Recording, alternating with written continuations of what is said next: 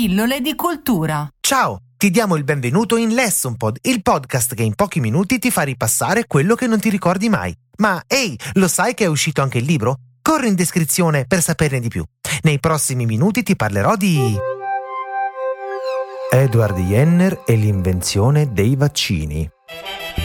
Edward Jenner nasce il 17 maggio 1749, un medico inglese che sarebbe diventato uno degli scienziati più influenti di tutti i tempi. Pioniere del vaccino contro il vaiolo, il suo lavoro avrebbe continuato a salvare innumerevoli vite. Non è difficile immaginare perché viene spesso definito il padre dell'immunologia.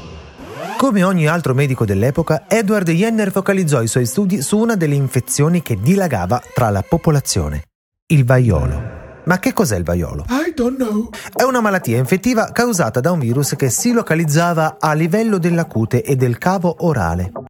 Causava la comparsa di un numero elevatissimo di vesciche piene di liquido infettivo e si stima che provocò tra i 300 e i 500 milioni di decessi solo nel XX secolo. Fin dai primi giorni della sua carriera, Edward Jenner era stato incuriosito dalla leggenda contadina secondo la quale chi prendeva il vaiolo bovino dalle mucche non poteva ammalarsi della variante di vaiolo molto più aggressiva che si trasmetteva da uomo a uomo. Il vaiolo bovino era appunto una lieve infezione virale delle mucche. Provocava alcune pustole sulle mammelle, ma poco altro. Di tanto in tanto le lattaie prendevano il vaiolo dalle mucche e anche se per alcuni giorni si sentivano piuttosto debilitate e sviluppavano alcune pustole sulle mani, la malattia non creava gravi danni e col tempo guarivano. Nel maggio del 1796 una lattaia, Sara Nelmes, consultò Jenner per un'eruzione cutanea sulla sua mano. Il medico si rese conto che aveva contratto il vaiolo bovino e non il vaiolo umano e Sara, in effetti, confermò che una delle sue mucche, una mucca di Gloucester chiamata Blossom, era stata recentemente infettata. Edward Jenner allora si rese conto che questa era la sua opportunità per testare le proprietà protettive del vaiolo bovino somministrandolo a qualcuno che non aveva ancora sofferto di vaiolo. Wow. Scelse James Phipps, il figlio di otto anni del suo giardiniere. Il 14 maggio quindi incise alcuni graffi su una delle braccia di James e inserì del materiale preso da una delle pustole della mano di Sara. Pochi giorni dopo il bambino si ammalò lievemente di vaiolo bovino, ma una settimana dopo tornò in perfetta forma. Quindi adesso Jenner sapeva che il vaiolo bovino poteva passare da persona a persona e da mucca a persona. Il passo successivo era quello di verificare se il vaiolo bovino ora avrebbe protetto James anche dal vaiolo. Il primo luglio Jenner inietta il vaiolo al bambino e, come aveva previsto e con suo grande sollievo, James non sviluppa la malattia, né in questa occasione né in molte successive, quando la sua immunità sarà nuovamente messa alla prova.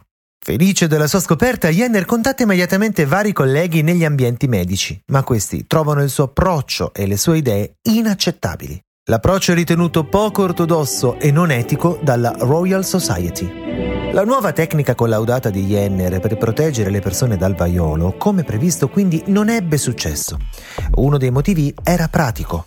Il vaiolo bovino non era molto diffuso e i medici che volevano testare il nuovo processo potevano ottenere materiale di vaiolo bovino solo da Jenner.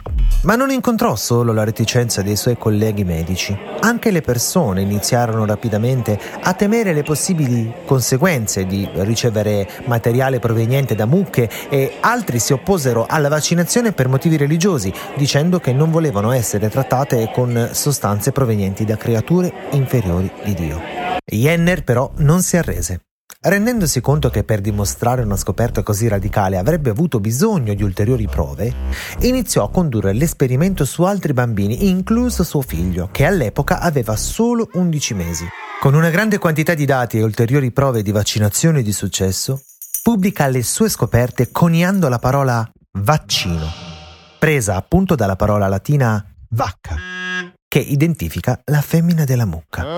Hai mai fatto caso che per indicare il latte di mucca si usa il termine latte vaccino? Con il numero crescente di casi di successo, la popolarità del vaccino divenne molto diffusa.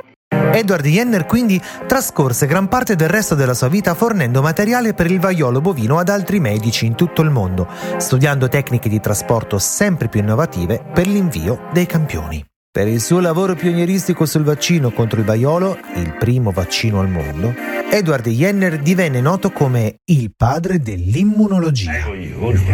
La vaccinazione contro il vaiolo, però, fu resa obbligatoria solo nel 1853, 30 anni dopo la morte di Jenner.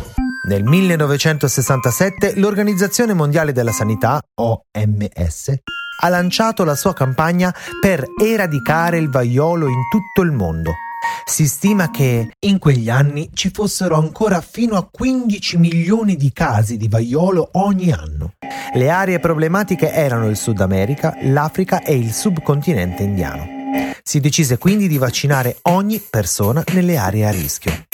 Dopo un periodo di osservazione di nuovi casi, nel 1980 l'OMS dichiarò formalmente che il vaiolo era stato debellato la malattia più temuta di tutti i tempi non esisteva più, realizzando la previsione che Edward Jenner aveva fatto nel 1801. No, Gli ultimi esemplari rimasti del virus del vaiolo sono conservati in soli due laboratori, in Siberia e negli Stati Uniti. I campioni utilizzati per la ricerca godono di un livello di sicurezza maggiore di quello di una bomba nucleare. Un giorno, quando anche loro saranno distrutti, il vaiolo sarà diventata la prima grande malattia infettiva ad essere stata cancellata dalla faccia della Terra. Messaggio promozionale. Il bancomat. Allora, il PIN dovrebbe essere 77789. PIN errato. Due tentativi ehm, rimasti. Allora 77798. Pin errato. No. Carta ritirata. Ma avevi detto due. Chiamare l'operatore. Ah, l'operatore, l'operatore, l'operatore. Ah, mi scusi, ho sbagliato il PIN e mi ha ritirato la carta. Che mi dice? Attenzione, lei è un coglione. Sto maleducato. Ma è colpa mia se mi scordo sempre tutto. Ah sì? Ti scordi sempre tutto? Beh, non disperare, perché è uscito il libro di Lesson Pod, pillole di cultura, che in pochi minuti ti aiuterà a ripassare tutto quello che non ti ricordi più. Corri subito in descrizione. Lesson Pod. Attenzione, non ingerire ma divorare. L'uso eccessivo di Lesson Pod potrebbe scatenare attacchi incontrollati di genialità. What if you could have a career where the opportunities are as vast as our nation, where it's not about mission statements, but a shared mission?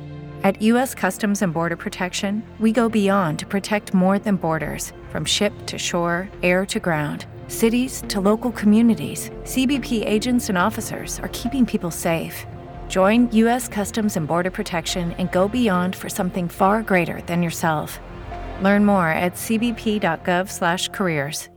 With Lucky Land slots, you can get lucky just about anywhere. Dearly beloved, we are gathered here today to. Has anyone seen the bride and groom? Sorry, sorry, we're here. We were getting lucky in the limo and we lost track of time. No, Lucky Land Casino, with cash prizes that add up quicker than a guest registry. In that case, I pronounce you lucky. Play for free at LuckyLandSlots.com. Daily bonuses are waiting. No purchase necessary. Void where prohibited by law. 18 plus. Terms and conditions apply. See website for details.